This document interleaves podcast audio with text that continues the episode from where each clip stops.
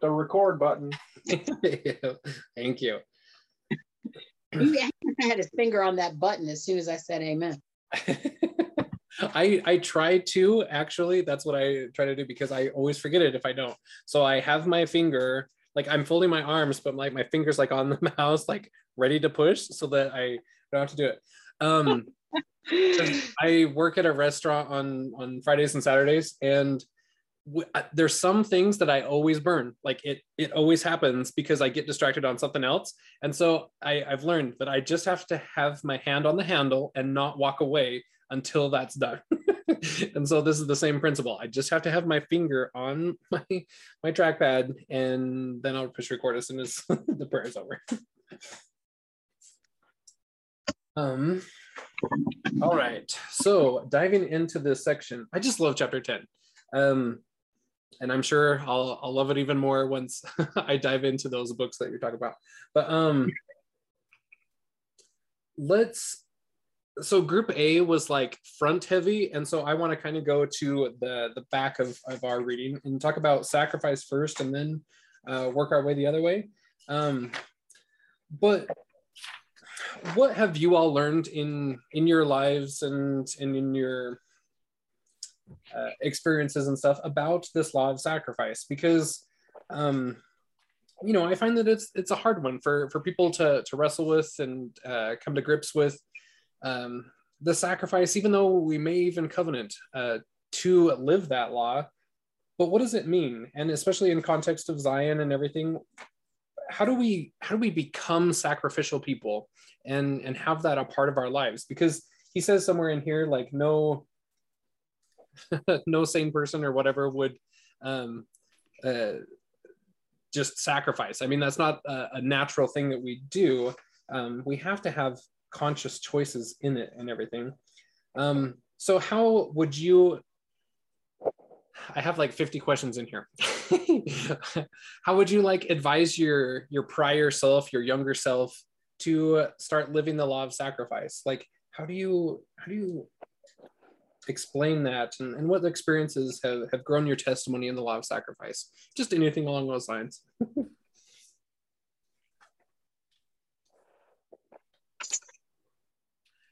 Well, first of all, I think you need to learn to uh, not covet your own possession.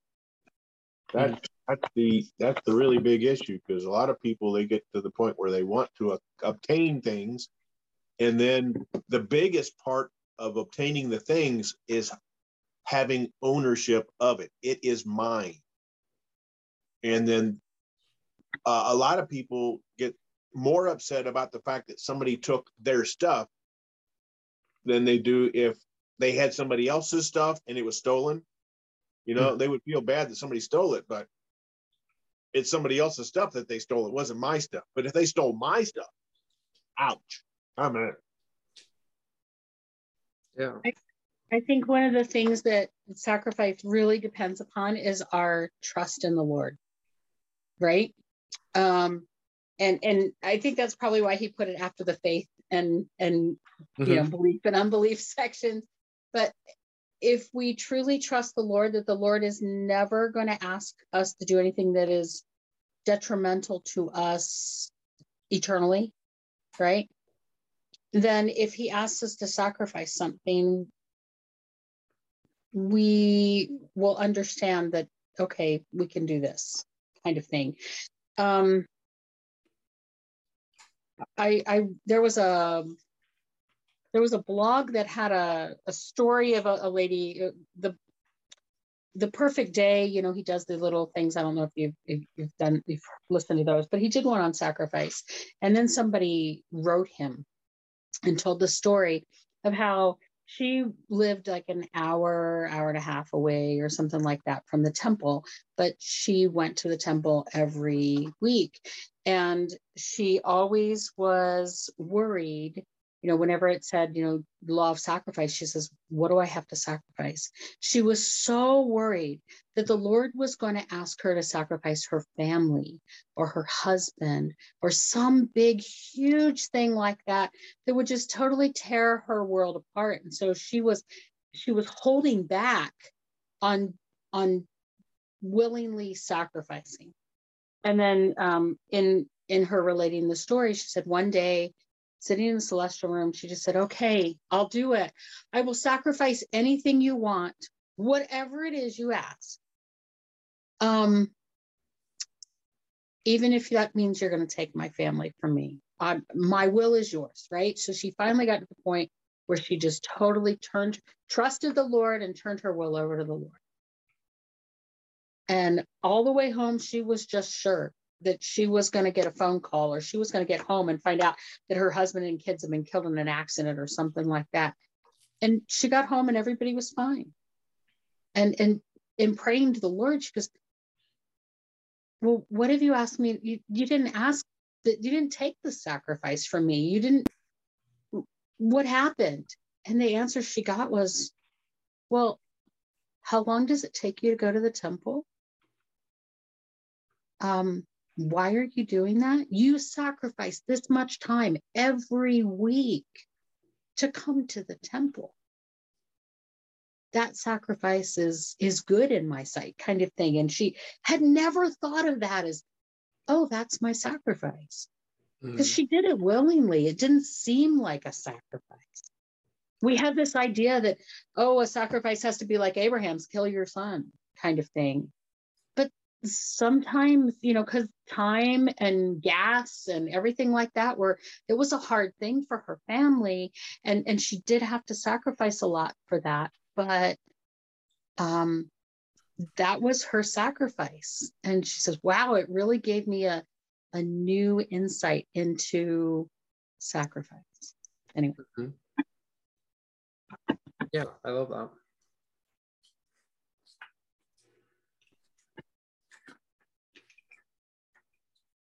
Um, let's see. there's so many. I love how much lectures on faith is quoted throughout here. I'm like, yes, this is a great a plug for for when we go to. Um, we'll probably be referencing back to Triumph of Zion a lot. When are we doing lectures on faith? Um, it starts in, after Book of Nelson. Yeah, just right after okay. Book of Nelson. So mid April. Okay. Start it. Um, but yeah, as, as I'm like studying and preparing for it, I'm just like, oh yeah, this section is it. Um,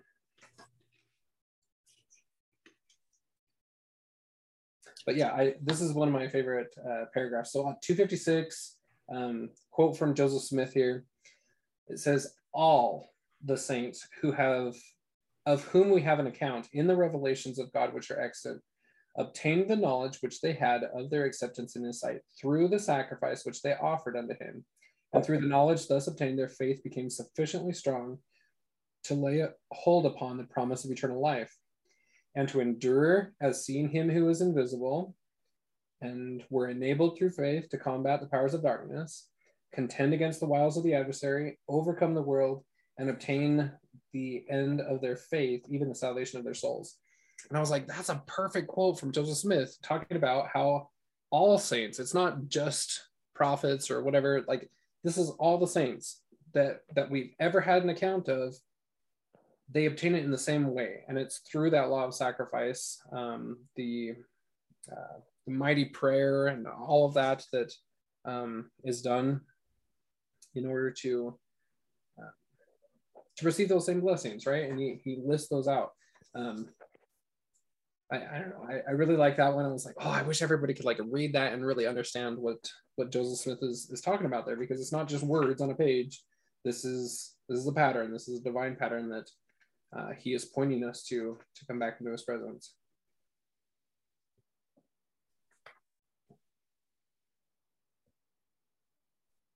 And then I liked some of the the sacrifices, like delineating out the ones um, that sometimes we just like go through and and uh, we have no idea what they are. Um, however, there's another form of sacrifice which is willing and righteous, um, where we offer up our broken heart and a contrite spirit. Like, you know, that that's really the only thing that we actually have. We may have stewardship over lots of things, but the only thing that we have is our our will, our broken heart and contrite spirit. And so, actually getting to that point when we can put that on the altar and say, I will do wh- whatever it takes.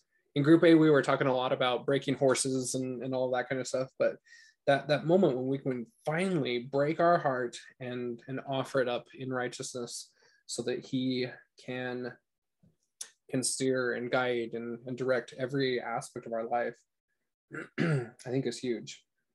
Well i like this list our will pride fears and mortal baggage.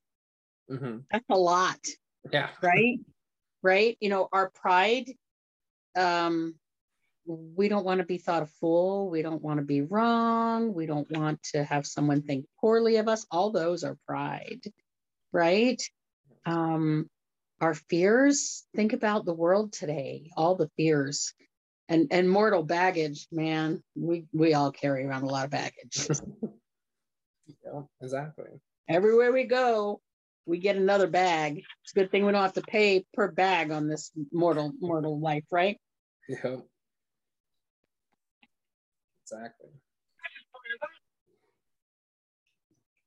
and just right after that, that you, you were well, no, it, it's part of what you were talking there. Mm-hmm. Um, so this sacrifice is the sacrifice of our our will, pride, fears, and mortal baggage. Mm-hmm. It is done in mighty prayer. What will happen after such an offering is a series of events that highlights our weaknesses, opening them up to our view and gives us a chance to repent and step away from them. And you know, after going through uh, Isaiah, that was kind of like one of my eye-opening wake-up moments of, of Babylon and stuff. And it's like, okay, a, a series of events really did transpire where it was like, okay, now here's a weakness. This is a big weakness. Are you going to get rid of it? Because I'm showing it to you. Uh, now, now's the time if you're ever going to do it. So it was like, I really resonated with that, um, that thing because he John here is very confident in what he's saying. You know, he's like, it's matter of fact. What will happen after such an offering is a series of events that highlights our weaknesses. And then kind of going back to Ether, you know, like I give unto men weaknesses that they may be humble. And if they humble themselves, then I can can work with that and I can turn those weaknesses into strengths. But until that, that willing sacrifice of the broken heart, contrite spirit we're we're just wild beasts that cannot bend to his will kind of thing. And so i, I really liked that whole concept that, that he's pointing out there. Yeah i like that. Determined to serve god at all hazards. Mm-hmm. And i think especially in in the times that we have coming up in the future that we have coming we're going to have a lot of experiences to prove that we will serve god at all hazards Mm-hmm. Yeah. Which would have scared me in the past, but now it's like, yeah, bring it on. You know, I might not be totally ready for everything, but like, I I have a better attitude about it. Like, yeah, let, us do it. You know, bring on hard things. So, are you Kuzco or Pacha? What? what was I? The first part kind of broke out. Kuzco. Kuzco. Are you Kuzco? Oh, or are you Pacha? Bring it on. I would like to think that I'm a good mix. that would be Pacha. yep. Probably. we love that movie. We quote it a lot in our family. Uh-huh. it's uh, Emperor's New Groove for any of you who are not sure. it took me a second to like catch up because I the Pacha or whatever, and I was like, yeah, what did I miss? And oh yeah, gotcha. well, whenever anybody just says bring it on, that's all I, I just picture them, oh, you know, uh-huh. against the cliff doing this and and they're like, okay, we're about to fall. There's a waterfall and crocodiles and you know, bring it on. That kind of anyway.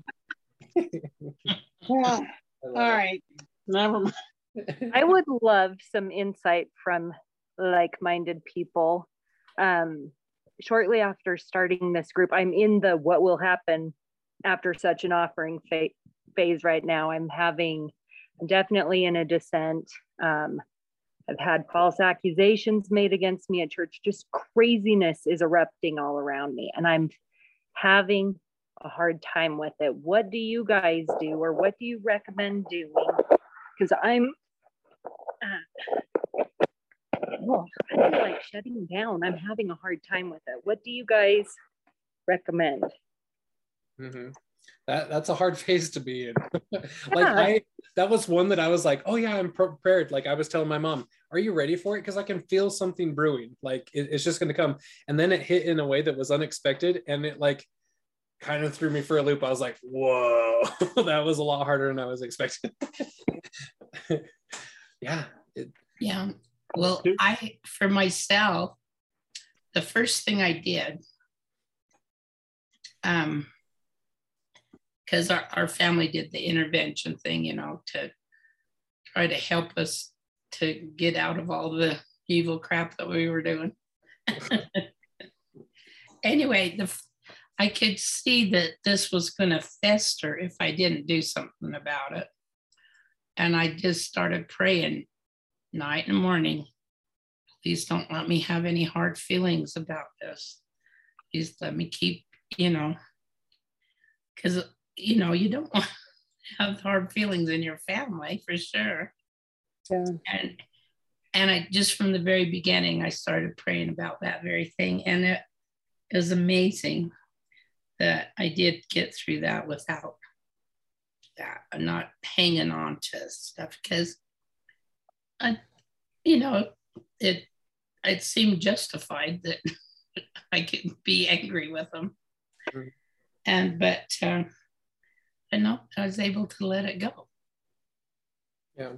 One, One thing that found is that you pray for those who accuse you and those who defame you and you you you really strive to have charity in your heart and love in your heart for those people who bear false witness or whatever and then you ask the lord what lesson am i to learn from this example it, it, to this experience and you may have to receive multiple in- episodes of abuse before you completely get the the lesson. But been through two, and I've been told there's one more coming. So I'm kind of like, oh, oh yeah, they come in three.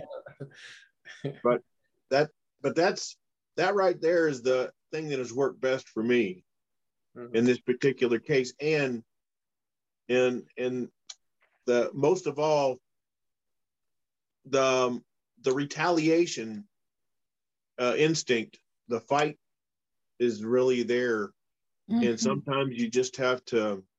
Now I, I realize I realize that if you're in the mama bear mode, there there's a whole completely different um a different episode, a, di- a whole different ball of wax. But, well, thank but, you. This was just regarding me, not any. Right. So, uh, in, in, particular, if you can, if you can try to pre- see yourself standing next to the Savior as they were, um, as they were uh, accusing and and and abusing him when he had in the power of his little finger the ability to annihilate the whole earth yeah you have a tendency to say well i i don't have that power but i have the ability to call angels to my rescue but sometimes the the, the father has to stop back set set back and wait for you to experience whatever it is you got to experience. But he won't leave you. He just won't prevent it. And that's it's part of your strengthening and your uh, your toning of your spiritual self. Well, and it's part of it's part of your chance to prove to him that you will still remain faithful in in the face of all hazards, right? All hazards. If it's your family, if it's your friends, if it's your you know people from church or the good opinion of other people. And it's really hard. It's it's it is really hard. And um you know we have each other right? So no matter what the kids throughout it we have we have a bunch of grown kids right? And we've been through this with our grown kids. They just all each call me individually right um but we have each other no matter what they say, no matter what anybody else were to be to say. And um, that helps.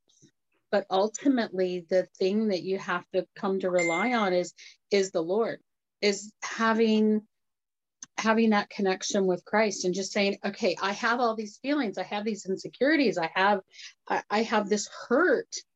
Um, all of these things are happening, and and just lay it all at Christ's feet and say, I need you to take it because I can't carry this. And when you do that, it's amazing the things that change, the hearts that soften, the people who, um, whatever it was they were railing against before or about before, suddenly that doesn't matter. Maybe they learned something different or whatever. It, he just takes it away. He takes away that hurt and that bitterness, and you can go forward. But that's part of that's part of what this sacrifice is you know, to to determine to serve God at all hazards. And I think more and more people are going to have to do that. And I think our hazards are going to get harder and harder as as time is progressing, you know, as things are happening. But the Lord will also send you examples, uh, either in the scriptures or in, in society around you. He'll send you examples of of how to act and how to react. And if you're watching for them, you will see them. Now, they may not be directed at you, but maybe you have a chance to see uh, as, as a bystander how someone would act or react. Might be a video, it might be uh, a song, it might be uh, scripture, it might be personal revelation, it might be coming out of a book. That's right. So he will give you examples to help you to see what is possible. That's the that's the difference between an adult and a child is adults know what could happen next. What are what is possible? And when when you're with the Lord, um, everything is possible. We just don't have the imagination big enough to understand what could be possible. So he gives you plenty of food for thought and he gives you examples. So as soon as you ask the question, be expecting to be able to see the answer. Yeah. yeah. One thing that I really learned through it was not being afraid to be chastised by the Lord through it. Like I had just been rung through the ringer and I was like, oh my gosh, that was really hard or whatever. But I was like, Heavenly Father, what did I do? Was there anything that I did wrong that helped contribute to it or whatever and being willing to accept some chastisement because he he chastised me hard pretty good and it was like okay you did this this this wrong like and one of those was not that my family are, are swine in any way shape or form but like casting some pearls that led to it. Like you went too hard too fast sharing in your excitement about what you were learning and and it backfired. That's one of the things that contributed to it. You have to be a little bit more careful. And um, then I was, you know, uh, like Scott was saying, looking for examples in scripture of like, okay, so how how do you take that excitement of things that you're learning and and apply it so that you can actually share things but not have it backfire in your face every time. And so that was like a great learning curve that i mean it was a one-two punch. I got the first punch from the family and then uh, another gentle punch, nudge, whatever you want to call it, from the Lord, going, "Hey, if you want to avoid this in the future from from your family, you're you're going to have to kind of learn and, and simmer that and stuff."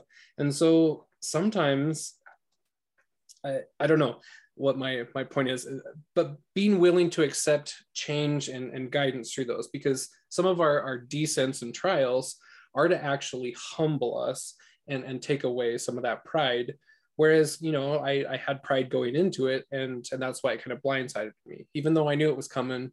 But um anyway, that that was one thing that, that really helped. But just like what Scott said, then go back to the scriptures and and find the example. It, you know, it, it could be in the scriptures, it can come from all the different things, but you know, there's there's that power in the scriptures. Uh, it's kind of a handbook for how to deal with with all of life's challenges, right? And then um, really take that and and what Nancy said, are you willing to serve God at all hazards, or are you going to start doubting, like, well, maybe maybe I shouldn't be going so hard, like. Is, is this the, the right path and, and that doubt and stuff like that just make sure that that your faith is on par through the whole thing so that you can you can actually learn things from it and and come out of the the descent phase kind of thing.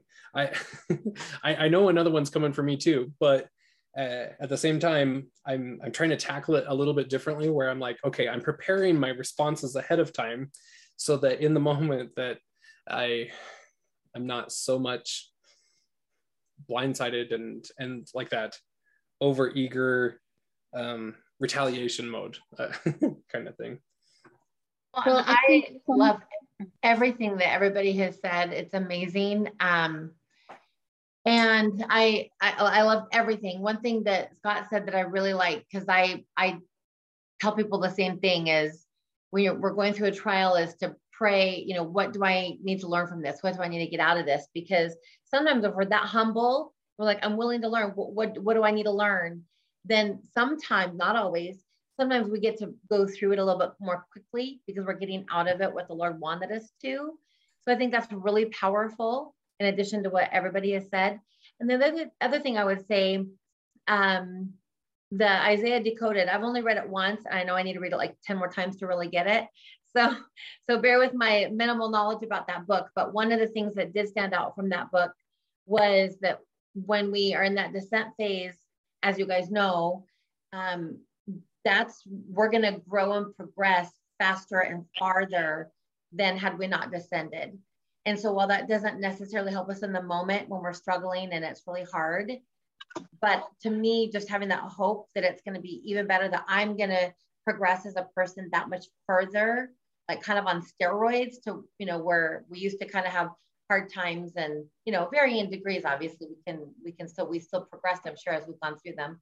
But what's coming right now, what's happening now, what's to come, that we're going to just um, grow and progress so much more than we ever had before. So I don't know if that helps at all. Like I said, in the moment, it doesn't make you feel better, feelings not hurt or anything like that, but just knowing that something better will come out of it. That's what we're promised. Well, I also like in your situation, Cameron, that happened right after education week because you left my house and you got home and you were so excited about, you know, yeah. so a lot of times spiritual high. Exactly. We have these spiritual highs. We've learned so much. We have grown so much. And then the adversary has equal time right? He has the equal ability to come after us. And so that happens but i think a lot of times how we weather those situations how we move through those attacks you know as you grow the adversary comes after you and he pushes you down. But if you don't stay down and you can grow, then you're going to ascend even higher. And just know that he's always going to be there trying to pummel you down through someone.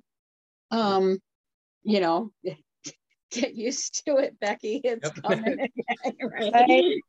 That's the thing. Welcome to the brotherhood of suffering. Like this is this is the plan if you want to yeah. grow but but that is it's part of that cycle right as long we go up and down and up and down but the main trend line is up and as long as that main trend line is up then you're on the right path mm-hmm. you know it, it it's the down the little dips they're hard um but you know you, you can find friends and people who are like-minded but ultimately, the best friend you have in any of those situations is Christ. Mm-hmm. And one other thing that came to mind, you know, I'm the family history guy, right? But I would say in all all trials, double down on your family history and it'll get you through because your ancestors are pulling for you. And as you are growing and connecting and enlisting their help they'll they'll be right there to they may not be able to to thwart anything. I mean sometimes they might but like they're they're there to to soothe and heal and and and, and apply the balm of gilead kind of thing because they know exactly what we're going through. Um you know it, it kind of reminds me of like in gethsemane like yeah christ had to go through it but then like like adam I don't know. I my opinion, Adam, is they're soothing him and helping him through it. Like all the generations are are there helping um, uh, to, to bear it patiently, kind of thing, and, and making sure that, that it's a growth experience. And that's why family history is so important to uh, to redouble the efforts, especially in in those times. uh, as soon as uh, the intervention happened or whatever, that was like my family history week. I was just like, just pour my heart and soul into it and uh, and uh, enlist that that heavenly battalion in, in my behalf or whatever. That's that's another one. Sometimes I kind of forget to say it because I it's so second nature to me, but like that that's the big one. Family history is the answer for everything. well, I appreciate that. We've had COVID and sickness in the house off and on since this happened, like in October. And so I've not been able to go to the temple and I didn't even think about family history. So thank you and thank you all for your your words of support and encouragement. I appreciate it. Mm-hmm. Sure. We'll send prayers your way, Becky. Thank you. I need them. and that's another thing like I love about these groups. Like if you were to like talk about that in Sunday school, people would be like, oh my gosh, she's on it again, kind of thing, or you know, whatever. But like here, we're all experiencing, we're all growing, we're all going through trials and descents and and we're understanding them in proper perspective. It's like I trust all your guys' opinions and your advice when when you give it. Like, you know what you're talking about. So we can all help each other. That's, that's one really good thing about these groups I love. So I had a minor family emergencies. So I came on late and I'm really sad because I was super excited about this week. so can y'all just repeat everything you said? yes. So Fire of the Spirit is a must read book and you have to dive into it. Nancy, I did buy that. I'm I yeah, I'm yeah, I'm super busy and I'm trying, but since it's not on Audible, and I have to sit and read it. But I got them. I got both books, so yeah. they're they're there to start sometime soon, hopefully. yeah, I hopped on right in the middle of Nancy and Becky just like going at it, talking about those books and how they're so good and stuff. And I'm like, oh, I got to get on this. But again, yeah, like you said, they're not on Audible, and so it's like I have to really focus my time and. Yes, actually read. I know. I actually have to read. Ah, but like like I was saying, well, maybe we should do like an extracurricular fictional book club just on on those or whatever at some point.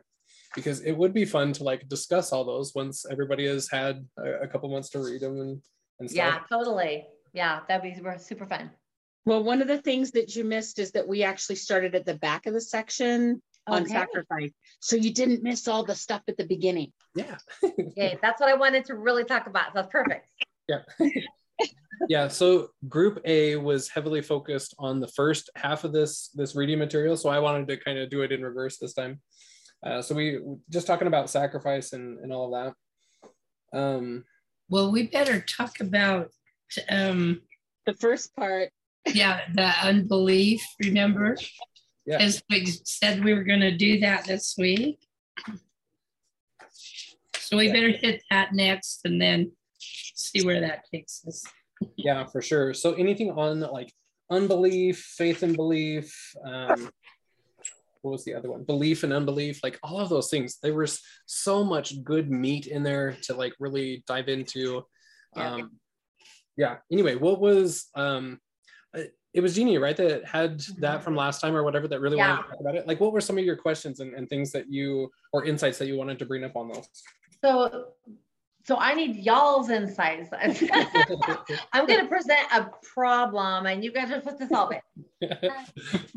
so this was huge for me, you guys. So I'm just going to out myself here. So um, this was a huge eye opener for me because I, I've always felt, especially in the last, like, well, always, but especially last couple of years, that like I feel like I have like a ton of faith. Like if you know, if the Savior wanted me to be sitting in Nancy's kitchen right now, like he could do that. And I believe that he can like cure anybody of anything. Like I truly believe he can do anything. And so my issue has always been, but then at the same time, I know that I need to learn and grow as a person. And to do that, that I have to have hardship. And so to be honest with you, I never expect blessings because it's like, well, yeah, I feel really crappy and I'm really, really sick. And yeah, I guess I'll pray that he can help me feel better. But you know, I'm human. I'm supposed to have these hard things. So probably he's not going to help me. And so I've just had this really hard time deep in my soul making sense of all that and going, okay, does that mean that I don't have as much faith as I thought, or I do, or what? And I thought, well, does it have to do with hope versus faith? Like I was so confused. And I have asked every friend I have, will I go to dinner with a couple? I'm like, okay, so faith and hope, what do you think? And like, I would like pick people's brains. I'm like, somebody's got to tell me something that's going to resonate that I'm going to go, yeah. And that's not happened ever. so when I read this, I was like, oh crap, I have unbelief. when you finally self-diagnose and go, oh. exactly. I'm like, what do you mean unbelief? This said I know I can go to Nancy's kitchen right this minute. What do you mean? so so help me. And so i know the book talks about it. I know it kind of walks you through the process. I know it does. And i've read it like twice already this this part of the chapter. But tell me your thoughts. Like help me like just to get this ingrained in my soul. Like how do you overcome that unbelief? Again for the things that i said like you know you're supposed to have hardship and learn and grow. And so then i really don't expect blessings or miracles because i have to have hardship so how do i marry all that what are your guys' thoughts the first thing i would say is you don't have to have hardship there's your first that's your first false belief because we have hardships and trials to humble us and to bring us to the point where we can have this faith and this belief in Christ. If we can have the faith and the belief in Christ without the hardships, we don't have to have the hardships. We can skip. I them. love that. I'm writing that down. so the fact, and, and, and honestly, that is the thing. When you first started talking, that just came to me. You don't have to have those. You don't have to go through the difficult things. Many of us, because we hold on to all these unbeliefs and we hold on to these traditions and these things that we have been erroneously told and taught. It's like on page um, 241 where it talks about our belief structure. Our belief structure includes um, both pure elements of truth and impurities of human assumption, tradition, false conclusions, and out and out lies, right? And we get a lot of those. We get a lot of those that are taught in Sunday school and in doc- gospel doctrine class and in Relief Society lessons or in priesthood lessons or over the pulpit on Sundays. Because everybody has so much of this unbelief and they stand up and they say, well, you know, I know we have this, or, and, and they testify of the belief that they know something that really ain't so. Mm-hmm. Right. Mm-hmm and and and that's the thing you've got to find what is that that's really holding me back mm-hmm. you have an unbelief that you aren't good enough for blessings mm-hmm. that you have to suffer something mm-hmm. and so you're going to suffer something and it'll continue to happen until you learn the lesson that you don't have to suffer I love that, but let's let's put that together with what you were talking about earlier with the hardship that you went through with your kids. Mm-hmm. So clearly you and Scott are on the right path. You are really striving to do what's right. So so help me under help me kind of combine those. Like how why did that happen then? Um, I think the same thing as Cameron. You know, we probably shared a little too much, a little too fast with kids who weren't ready, right? Um, and and they didn't understand they didn't get it. They they're not around us a lot. They see instead the the aspects of the world but we just thought you know that all the kids were basically against us and and everything like that they have their own little chat they're doing their thing scott decided to announce we were going to have a family meeting and we're going to a big announcement and i'm like what are we announcing? pregnant? and uh, you know, it was on past Sunday, and the kids were all, you know, he he announced it on Thursday for the following Sunday, and and we just we fasted and prayed for family unity, and we got on that call, and he he just explained, hey, we we're unified here. We're doing the best that we can. Oh, by the way, here's our opinion on Yeah, we haven't things. always been um, as unified as unified as we are. Not anywhere close. Um, you know, so we, we kind of let them know, hey, look, we know that you guys haven't been home for many, many years. We're not the same people we were when you were little or when you were teenagers or even, you know, when you first left home. Mm-hmm. And, you know, try to let them know that. Um, but, you know, then we also explained our stand on a few uh, current um, things that are happening in the world.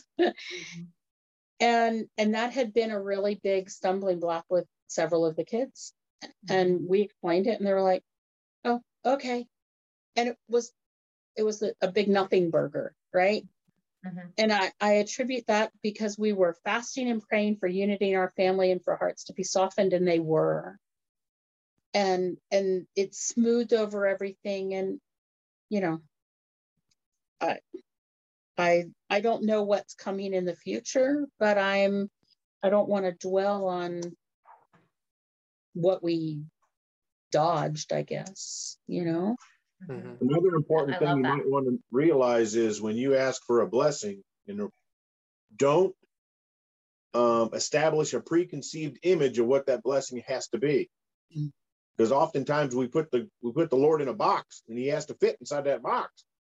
But if we really want him to give a blessing that is beneficial for us, then then you got to let him have the freedom to give you that blessing in either a, an understandable or an ununderstandable way, but he will make it manifest to you to the point where you will recognize it as the blessing.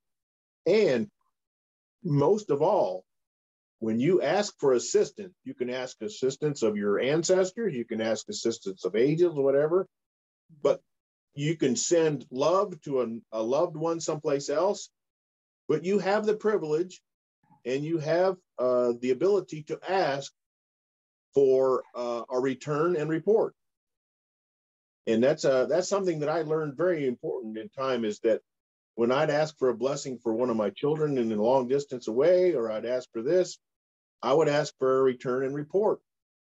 And in time, after whatever it is I'd ask had been taken care of, I got the feeling or I got confirmation from somebody or something that it had been taken care of. And, and then I was able to see. And then as each one of these happens and you begin to feel that those are happening, then you begin to realize that the Lord is there ready to give you everything that you request um, as long as it is good for you and it is uh, going to give you the outcome that you want. Because sometimes we ask for things that's not really going to give us the outcome we want, and he just kind of holds back.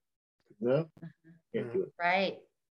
Well, now I, what I call that um, is a humble confidence. Like you have to have confidence in the Lord, but and you know, but that it's it's a humble confidence. Um, so I love what you said because it, yeah, it kind of goes along with that. Yeah. Mm-hmm. Thanks, guys. That was yeah. helpful. I appreciate it. My mind instantly went to exactly what Nancy was saying. Of um, a quote from Isaiah Decoded was that mm-hmm. every malady, ailment, every bad thing is a result of a covenant curse. Even death itself, we do not have to go through death if we obey all of the laws and so like um, that that really changed my my whole perspective on every single trial that I I go through. It's either of my own or or somebody else. I mean, like there's lots of different ways that that those trials can come in, but to be willing to to learn from whatever source it came from, and to either fix it on our end or help others, and and be willing to sacrifice as as a first reaction to it it's saying okay what did i do wrong to to merit this? Because like if we really take a, a panoramic step back and look at the will of god does he want us to suffer? No but we cause it ourselves. And so like you know we might be in the just a really bad head cold right? And it's like does god really want me to be that like to be suffering with this? Like i just have to bide my time because i go through that same thing that, that you were talking about. You know i mean we're just supposed to this is part of the mortal experience. We're supposed to have hardships or whatever. I just got to endure.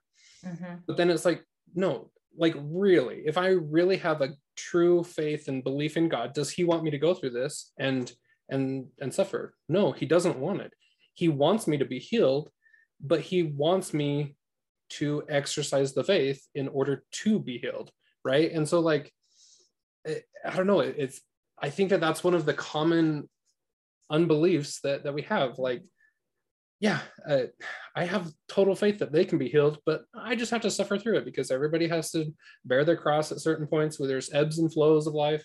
but every sickness, malady, temptation, all of it is a result of a covenant curse, even death. And I'm like, it changed my whole perspective on it so that now I do have the faith to be healed. Well, I say in most circumstances, I do have the faith to be healed, and I have the faith to actually give blessings with that that same confidence of no, the Lord doesn't want you to go through this, and and and heal in that that capacity. Yeah, I love that. Well, and I'm a really big proponent of learning from other people's mistakes.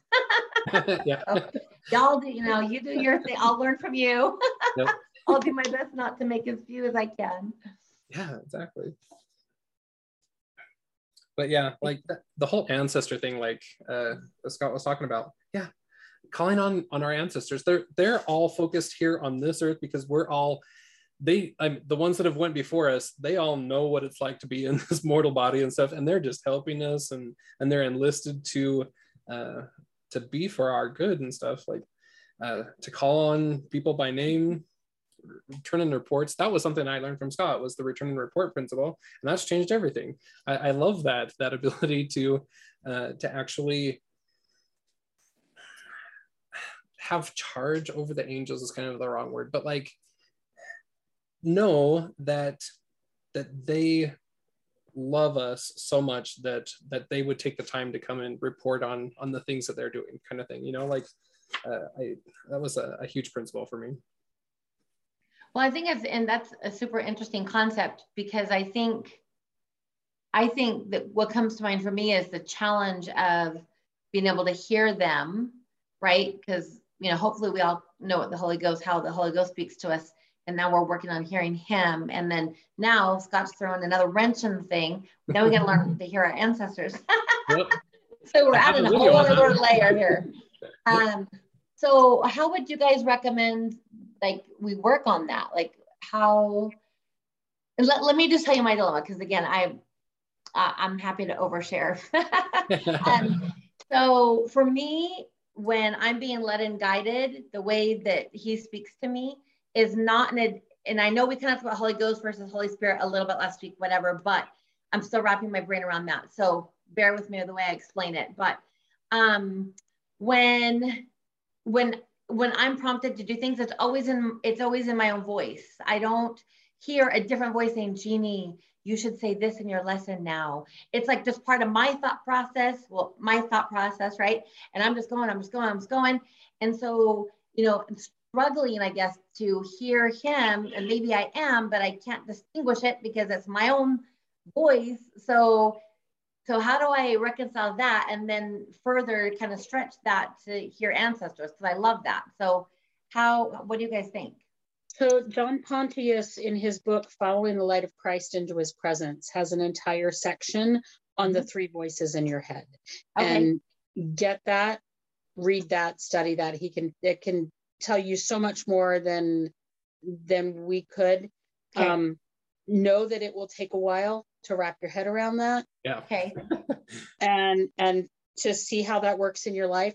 I don't hear it in a different voice. I just, you know, different, it's not a different sound. It still sounds like a voice in my head. Mm-hmm. But I recognize because of the context and how it's done, I recognize where they're coming from sometimes right away and sometimes not. I mean, mm-hmm. still, that's what happens. Mm-hmm. Mm-hmm. Okay, good. I will. I, I wrote it down. Following the light of Christ, right? You said. Yeah. Uh, following following the light of Christ, the following the light of Christ into His presence. Okay. Mm-hmm. Yeah. So, not to self promote, but I have a video come in with RootsTech or whatever that that talks about that. Um, that very thing how to hear the voice of our ancestors and distinguish it from the spirit kind of thing yeah um, they they made me edit a few things out of it though but whatever um uh if you want to watch the full thing it's on my my youtube channel but um I think it's super important to to learn that that concept and, and how to, to do that. Really brief. My my grandpa Leo, I went through this whole discovery experience that's in the video, but once I know, because he wasn't alive when I was, and so I had to get to know him, and and uh, that was from interviewing other people that that actually did know him, or you know, walking where he walked, tasting what he tasted, just getting to know him. And then when he's speaking to me, those same feelings pop up when I'm hearing the voice. And so, like, I know when he's helping me on the other side of the veil versus another person. And so I go through these discovery experiences with with each of my ancestors that that are coming to me and speaking to me or giving me dreams and visions or whatever mm-hmm. that now I know because I've spent that time, I've made a sacrifice of time and effort to actually get to know their voice and what they sound and feel like. Mm-hmm. And now I can recognize that. So, like what Nancy was saying, you know, it's not like a different voice, it's still like the voice in your head, but it's it's all about the context of what you're feeling or mm-hmm. like sometimes I'll get certain smells or certain kind of like audio tweaks. I don't know how to quite mm-hmm. explain it when certain angels are are ministering to me. And so it's like oh i know that that's them and whatever i'm getting um, mm-hmm. is is from that same thing. If you're ever getting like sulfur you know that's like satan. I'm just kidding. Um cameron i love that. Um and interesting it, it just made me think so um my best friend died in a car accident four years ago and i did have two or three different experiences where I knew she was there. So I know what you're talking about. I just hadn't really thought about, um, you know, having that kind of relationship or communication with my my own ancestors. Um, so I love that. And Cameron, remind me what your YouTube channel is called again. Uh, I don't know. I think it's just my name. Cameron Briggs. Yeah, I'll I'll find a link real quick and post it in there. Perfect. That'd be great. Yeah, no, because I'd love to watch the whole thing. I love that and Nancy, I will get that book from Pontius. About, yeah. Okay. So yeah, thank you very much, you guys. Yeah, and so um, L posted in the chat, and sorry, I I don't know when this exactly was, it, eh, just a couple minutes ago, but um, that disease is really dis-ease. Suffering comes from some form of unease about something. Our thought or belief are giving a, a faulty thinking or a faulty belief. I really like that. Like I've never broken that word down into those two parts before. Mm-hmm. We have cognitive distortions, and there's something he posted in the book that I really underlined because I kind of knew it, but I don't know if I came in late in the last session. But in the middle of page 241, it says, Life is what we believe it to be People are what they believe them to be. Our perceptions of our world, our belief structure, impresses so much distortion upon our vision that in many ways it creates the world we view. And it goes back to the repentance word. Um, you know, it's a fresh view of God, the world, and others, or something like that. So it's because we kind of have a distorted view of things, you know, and I think that sometimes causes anxiety. I, I mean, I know so many people that have anxiety and depression and things like that. And I think it comes from not all of it, some of it is clinical depression, but I think a lot of it comes from our faulty thinking processes. Mm-hmm. You know, our cognitive is- distortions. Right. And in the world and the media and everything is doing a lot right now to change our thinking processes yes. and make them more faulty yes. and make them fit the narrative. And and we have to resist that fear and that despair mm-hmm. and all of the things that go with that. Yes. And that emotional resiliency class has a whole chapter on, can't think what it's called, but it has lots of different cognitive distortions that we tell ourselves like all or nothing thinking or black and white thinking catastrophizing. Things, yeah things like mm-hmm. that. And we yeah. we tell ourselves that a lot mm-hmm. unfortunately. So we have to stop ourselves from thinking in those thought processes. I think that sometimes keeps us from blessings because i think it's a form of unbelief. Yeah good um, point because it's false I mean, that's yeah. why faulty thinking, thinking errors because they're not right. Yeah, absolutely. right. So I think that's part of sometimes why we have unbelief because we let our minds go to those faults, you know, things that we've just kind of let ourselves into. And like Nancy said, the media is feeding us so much untruths mm-hmm. and false information. So that doesn't help either. So so we just have to rely on God and Christ so much more and pray for discernment and and peace of mind and you know it's just yeah it's a challenge it's challenging right now mm-hmm. so true um, I like on page 243 says false beliefs always send us off in pursuit of some path other than one that leads to exaltation. And pursuing a forbidden path is always the result of failure to heed his voice. Exactly. I mean, that's a pretty absolute statement, right? And so it's like, oh, wow. All right. that, that that's super crucial in President Nelson, hear him and, and all of that. Like forbidden paths, we see a lot of those creeping up today. And you know, I find myself on on certain things sometimes it's like, holy cow, come back to the to this. Always a failure to to heed his voice. Okay. What do I need to do? What do I need to change? That's why I think um like this this part here that all of chapter 10 and then following the light of christ into his presence those two books are like i just got to have them on my back burner and like every, between every book i read i need to read those two chapters and just kind of internalize those make sure that i'm grounded in uh, in that I, I think that we all have so many of these um, traditions false beliefs um, the traditions of our fathers, you know, we even have those in the church, right? Of what we believe.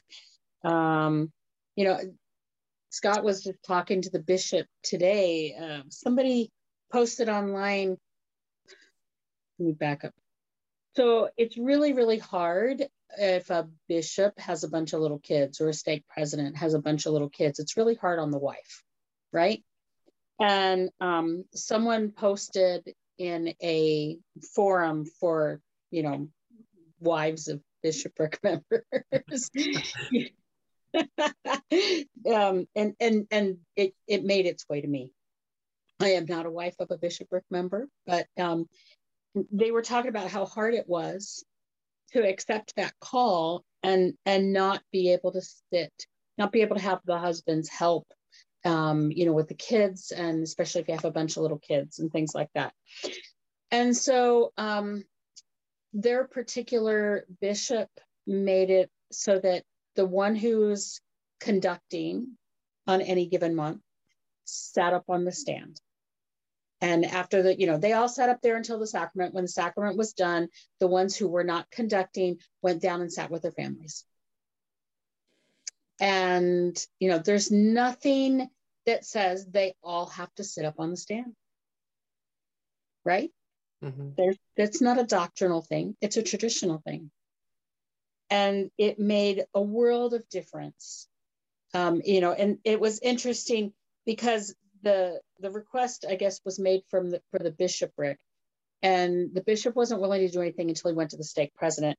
And the stake president wrote back that, well, you know, I checked with my wife and, and, you know, how big of a deal is this? And oh, his wife told him, and he's like, yes, we should do this. And so they've instituted it in their entire stake. Nice. And, and you know, but it's those kinds of things. What other traditional things are we doing that um, make our lives harder? mm-hmm. that make our lives harder on our loved ones. That you know build up our pride or our own sense of self right? There's a part in here that says everything about self. Where was that? I don't remember. Um self was it was oh, 244 almost all concepts of self self-esteem self-love self-fulfillment self-sufficiency and the like are not scriptural and are largely uninspired. Why? Because it's all about self. The gospel's not about self. And I don't think that in the celestial kingdom we're going to be focusing on ourselves. What does Christ focus on? He focuses on everyone else. He doesn't focus on himself. Isn't that what we're supposed to be like him? Um, so, you know, as we as we focus less on ourselves and more on making life better for those around us, we can eliminate some of these traditions and these false beliefs and and things along those lines. Um, but you know, four years ago, I I don't know if I've told you guys this story, but four years ago, I was sitting in the chapel in the temple before a session, looking up at a, a picture of Christ, and I I was just like, eh, maybe it's five years ago now. Anyway, whatever. I was like, what do I have to do next? what do I need to learn? Where do I need to go? What what do you want me to know? And the answer came so clearly, it stunned me that I needed to find and eliminate false traditions from my life.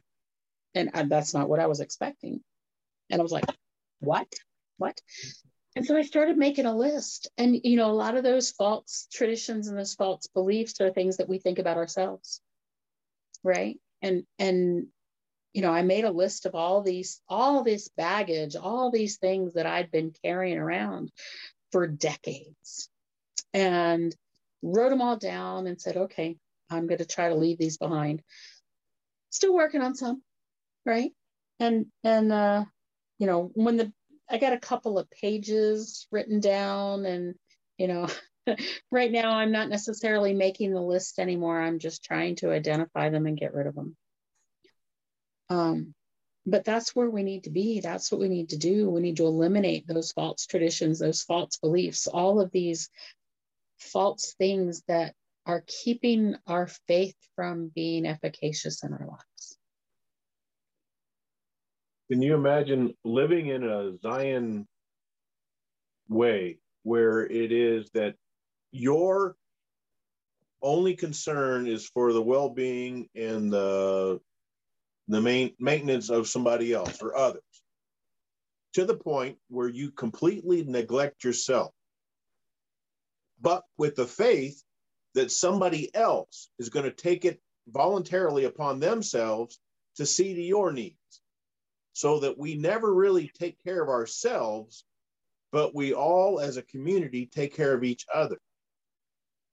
To me, that sounds to me like that's what the whole integral Zion society is, is where we take care of each other to the point where we don't need to worry about ourselves because we are busy, concerned, and loving. It gives you that compassion, it gives you that caring, it also gives you that ability to love others like the Savior loves us. And I think that is that is part of what Zion is about. And that's what the Lord is trying to do with us. You know, the whole idea of the ministering process. You know, you don't have to be called uh, uh to, to to think about somebody else. Just see what needs to be done, and now don't pry. You know, you don't go knocking on people's doors and say, "Hey, you need to tell me what I can do for you. Uh, but you know, the Lord, if you ask the Lord, He'll help you to see what needs to be done in small ways.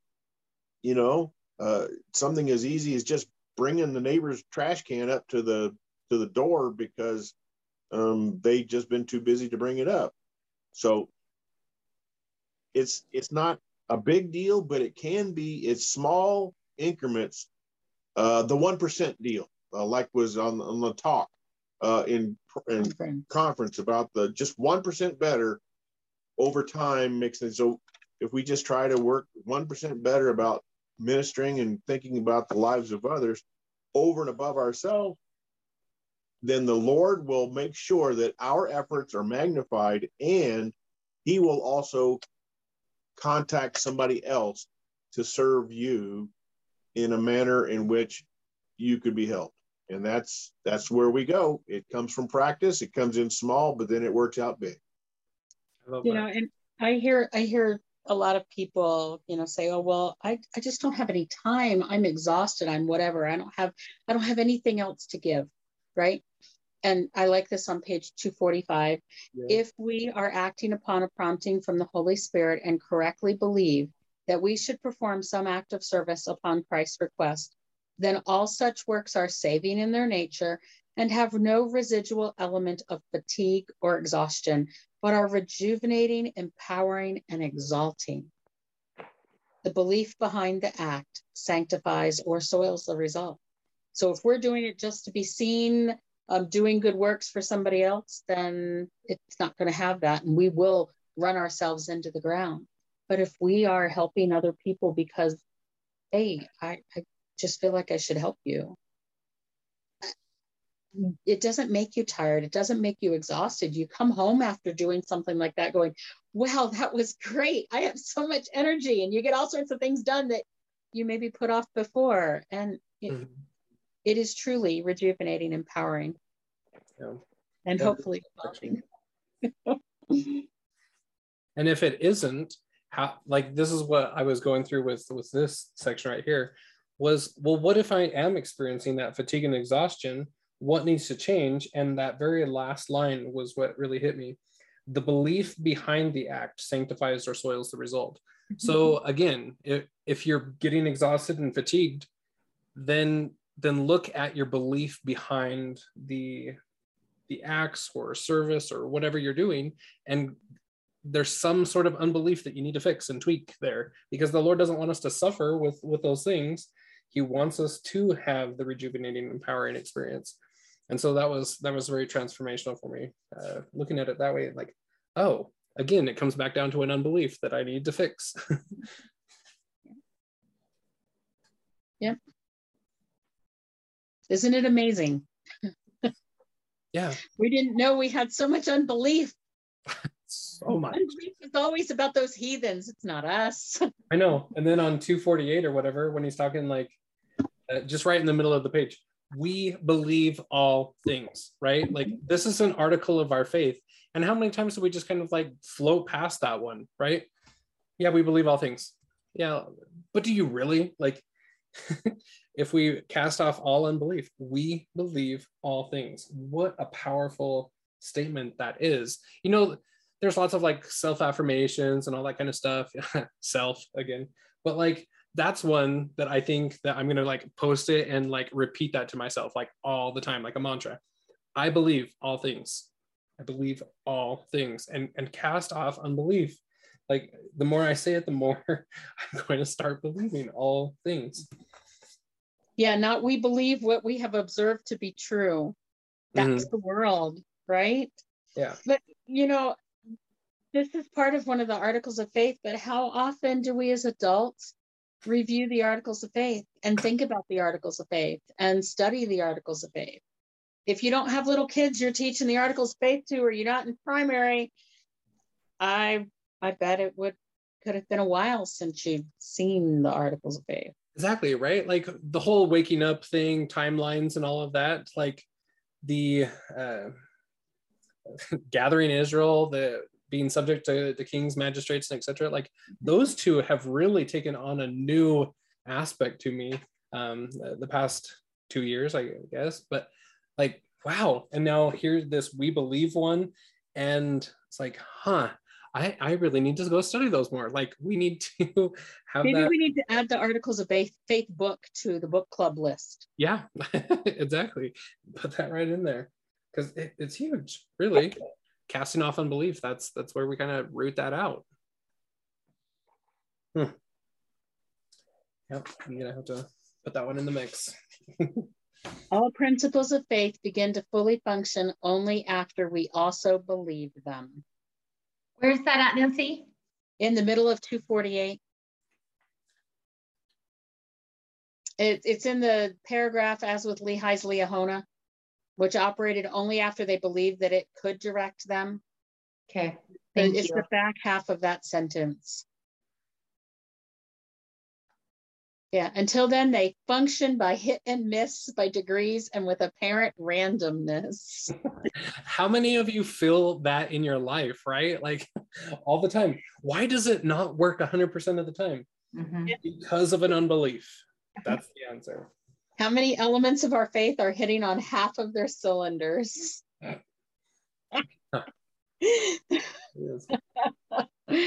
Yeah, that's that's it, isn't it? Mhm. Yeah. Hmm. Yeah, if I could just take all of this and what I felt and what's been ratified and testified to me or whatever, and just review that every single day, I think I would I would have it made, right?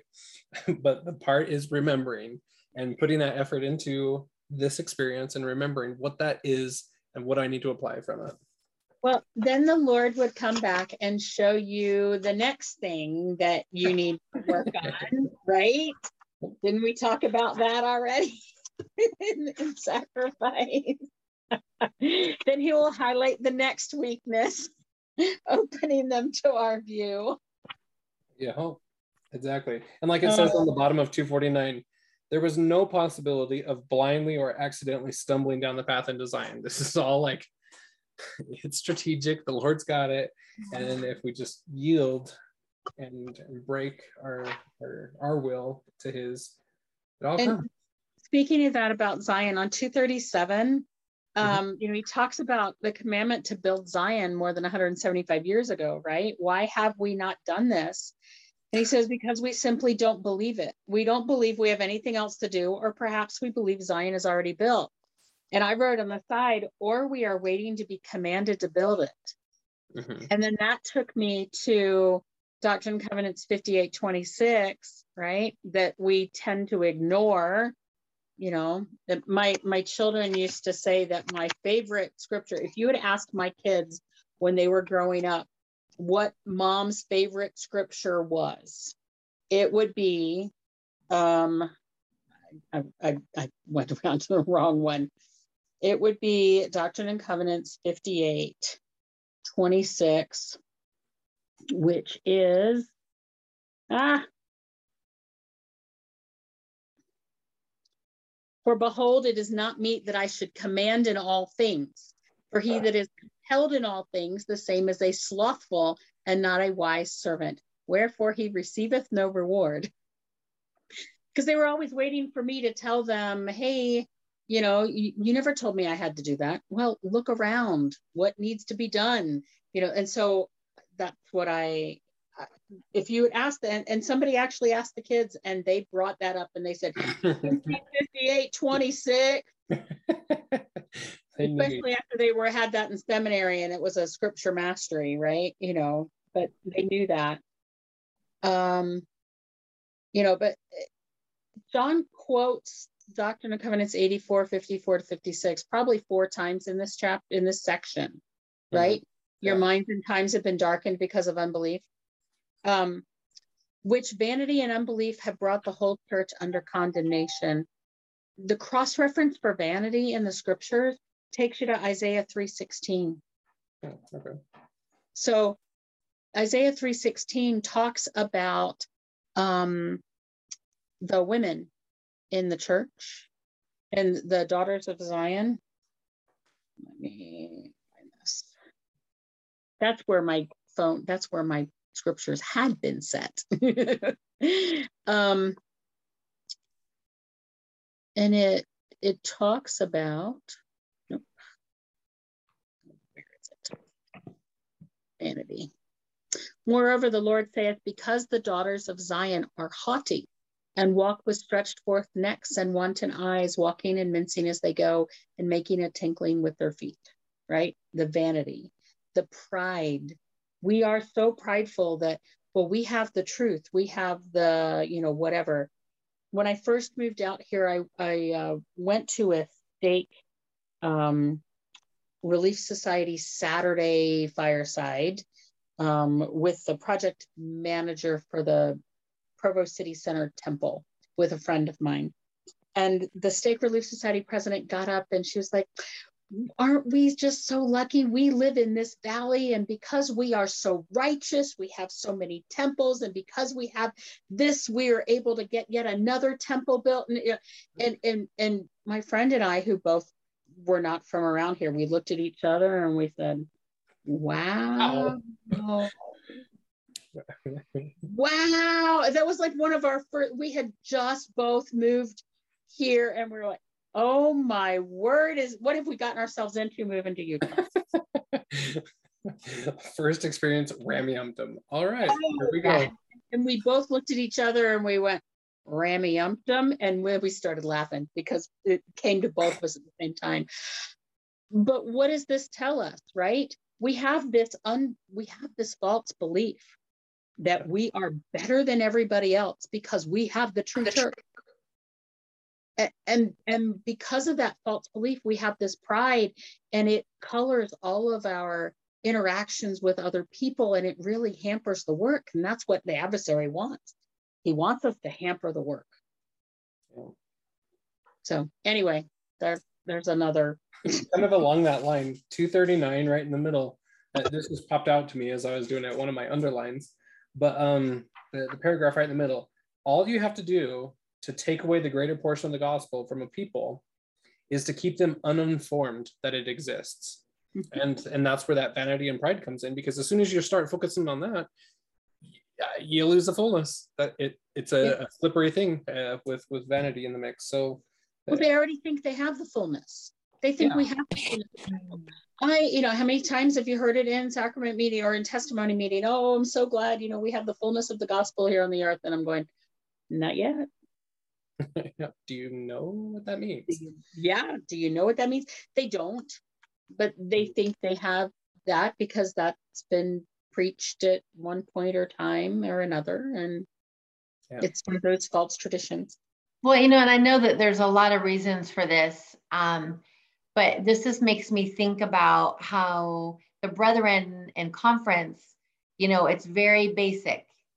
You know, it's kind of more the basics of the gospels. And I know there's breadcrumbs, and I know that, you know, you can look at the, you know, the references and, you know, there's more meat there and little jewels and things. So I, I, I know that. But, you know, by and large, it's just very, very simple which is you know missing a lot right? Um anyways that it just made me think about that that that if mm maybe they need to be uninformed because they're not you know ready yeah. you know for for more well anytime that we are given something or we are told something or taught something that we're not ready for you know if we're taught it we're accountable for that. And that mm-hmm. actually can have a damning consequence on our eternal progression if we're not ready for it. Um, i was actually just talking to my mother about this tonight before this call. Um, and and I said, you know, at general conference and in Sunday school lessons and Relief Society lessons, you're going to get that basic surface level that um, so that any investigator that comes in or any new member that comes in, it gets them at that level that they can comprehend and they can start with. And you're always going to get that because we're always bringing in new people. You're never going to get that next level being taught in your lesson manuals or in your stuff. So what do we do? We get come follow me. Why? So that people will go a little deeper on their own. They need to go deeper on their own. We as a church need to get here. And they're trying to lead us there, but they can't just sit there and tell it all to us. We have to do the work. We have to put forth the effort. We have to um, study and investigate and and really do more than say, okay, I've read my 30 minutes for the day. Well, what'd you read? I don't know. My brain was wandering off somewhere else. And, and expect that to be enough. It, and that's where, you know, they're trying to lead us this way. Mm-hmm. But we're never going to get that additional depth in conference or in the Liahona magazine. Oh my goodness, the Liahona magazine is even more basic now than it than the ensign used to be. I looked at that the other day. I was like, whoa, wait a minute. And then I realized who's the intended audience? Okay, I got this, right? Mm-hmm. And so you have all of that. Um, but I think that that's why it's so important that we get taught by the Lord Himself, right? You ask the Lord, what do I need to learn about now? Mm-hmm. And then, you know, when you're sincere and you're ready, he will teach you, he will put books in your path, right? Like these, like some of the others. He'll he'll give you things where if you read them and you ask what's true, mm-hmm. That he'll teach you and he'll teach you as fast as you can handle it. And you might go, okay, wait, wait, wait. That's an awful lot. Give me a few days. I need to parse that out and, and internalize some of that. And then you go back and go, okay, I'm ready for more. Yeah, one of Scott's favorite sayings is when the student is ready, the teacher will appear. Yeah. Because there's lots of times when I something might hit me wrong or whatever, and it's like, ooh, I don't like that. That's kind of like an untruth or whatever. But then a couple months later, like I've been tutored and, and learned in it, and then I come back to it and he's like, now that's a truth. You just weren't ready for it at the time. And so it's like, a, oh, okay. but, You're not ready to peel the onion to that layer yet yeah exactly but when you're ready the the teacher or master or whatever you said will appear mm-hmm. yep yeah. when the student is ready the teacher will appear mm-hmm. and you'll learn it and that teacher could be a book it could be a video it could be the holy ghost i know some of my my greatest like aha moments or whatever are just random youtube videos that either mm-hmm. somebody sent to me or that were like the first thing to pop up it's like huh I never would have found that any other way, but as soon as you're actually ready for it, it, it appears. Sometimes it's a Facebook post. Yep. yeah. Trying to make sure though that you don't discount some of the sources. Uh-huh. Some of the sources may be somebody you don't even like. Yeah, exactly. Like sometimes, yeah, like what you said, just barely on Facebook. Like y'all know that I hate Facebook, like with a passion. But sometimes the Lord will be like, "You need to log on right now," and okay, so I I, I log on, and, and the first video or something that somebody shared is like, "Huh, I really needed that right then." So like, it has its uses in in my life. You know, I don't expect that with everybody, but like, um, uh, the expect a hatred of Facebook from everybody is what I was saying. But like, I there's certain things that you just can't discredit a, a source. It might be somebody that you dislike, you know, like the perfect day group. Like I, I typically don't find much there anymore, but there's sometimes when it's just like, oh, that was a gem I needed right there. Yeah, I, I don't really follow it much anymore, but that was one of those things four years ago that I was taught. Yeah. I was Right? told to- go there too. And it was like, You know, four, four years ago, that that lesson on sacrifice impacted me so much, right? That I can still remember it after all this time. It is um that's it's those little gems. mhm. yeah. So yeah, and sometimes sometimes there will be there will be sources that, well, I can't trust them on these other things, but this one thing that they're saying that's striking me as as true, right? And that's where discernment comes in, and listening to the Holy Ghost because maybe they they have something to share. mhm. Yeah, exactly. All right. Well, any final thoughts before we end for the night? This is this has been a fun. We've been kind of all over the gamut. I love it. That's what you get when you start at the end. yeah. so you had to start there because I wasn't on yet. So it was there was a reason. yep. Exactly. But yeah, next week with with prayer and everything. Let me throw the schedule up on the screen again, just to. Um, so we are going to be going from Revelation and prayer all the way through the gift of the Holy Ghost. So 260 through 280 for next week. No, Uh, we didn't do the section on prayer today. yeah, so we'll kind of like lump that in with with next week. Okay, with I really should have paid attention to the, the the chunks when I created the schedule, but oh well. but yeah, so we'll we'll we'll kind of go from prayer through the Holy Okay. Ghost. Gotcha.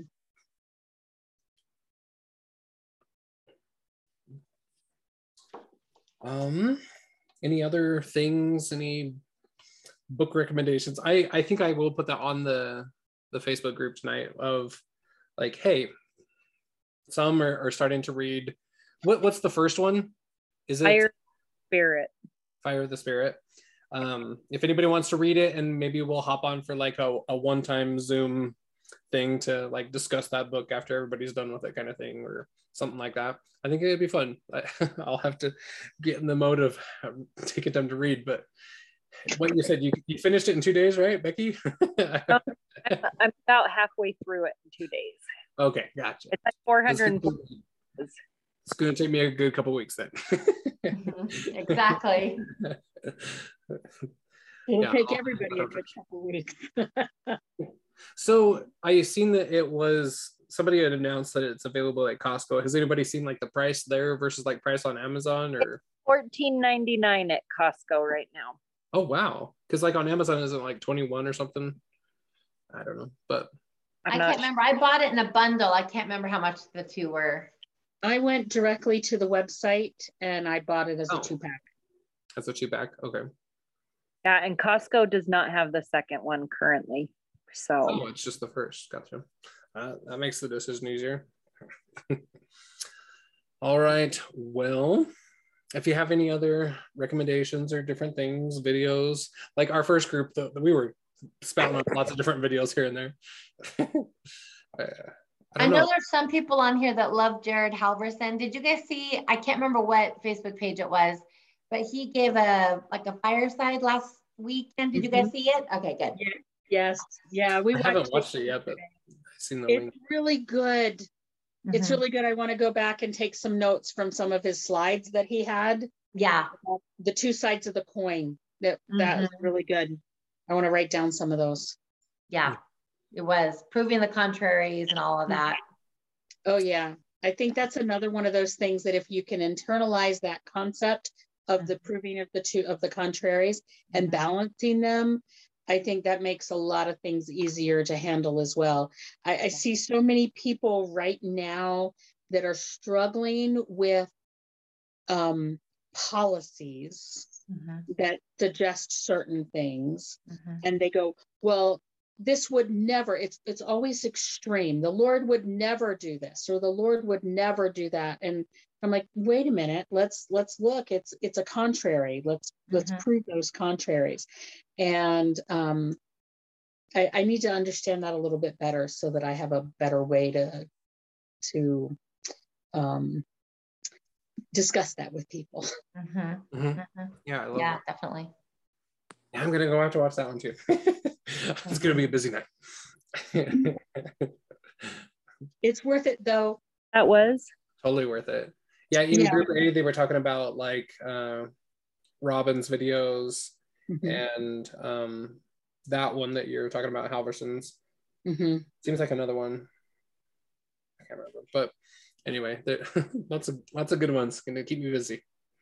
Lots of good ones. Yeah, you should put it on the face. You should put the links to the videos Mm-hmm. um, that were suggested on the Learning Zion Facebook page. Yeah, see where I did that last week or whatever. I got a lot of people commenting back to me privately or whatever. They're saying, "Hey, you should do that all the time," and I was like, "Why doesn't everybody, when they find a good video, just post it?" but I, I'll start doing that after all of our our group sessions or whatever. Any videos that are mentioned, I'll I'll try to throw the links in there. throw Put it out. on the WordPress too, if you can. Uh-huh. Yeah, I need to start doing that. Yeah, it is. It's called the Seeking Truth devotional. There's two version of uh, two versions of it. One is two hours and six minutes. One is an hour and a half. The two hour and six minute has like a 30 minute. Um, it that was what was live streamed, and it has that 30 minute. Uh, this is coming kind of thing. You have to skip through. So, um, Yep. I'll see. I'll I'll see if I can't find the link for the the shorter one, and I'll throw it up in that group. So we'll get it. And then you can find it, Cameron, and then you know. Yeah. This is. Let's see.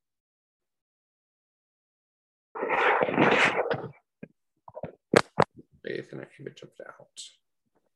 Sweet. Okay. Yeah, it was the, the craziest thing at Sperry Symposium. Like, it was just like a class that I thought would be fun or whatever. And then in walks him, and I'm like, where do I know him from? Where do I know him from? I was like, oh, yeah, from YouTube. I didn't even, I don't know why. I was just brain farting on his name or whatever, but it was like one of the best Sperry Symposium classes. Holy cow. Did he did he teach it? Uh, yeah. Oh, that would have been great. Yeah, I, I don't know. I just wasn't paying attention to names or something. Anyway, it was, it was funny. But he walks, I'm like racking my brain. And then when it finally dawned on me, well, it was when he like actually started talking. I was like, oh my gosh, this is this is unshaken. Uh, okay, let me, let me rephrase. Like, let me push record. Okay, I just posted it okay. on Learning Zion. So on, on the Facebook group. Mm-hmm. Okay. we'll get those copied over. Yeah, if you want, um, I'll- I'll start putting some uh, video links there. Yep, that'll be fun. All right, All right, we will have. What was that last? Scott's about to turn into a pumpkin. Yeah, me too. Sounds good. We'll see everyone next week. Thanks, Bye. everybody. Have a good week.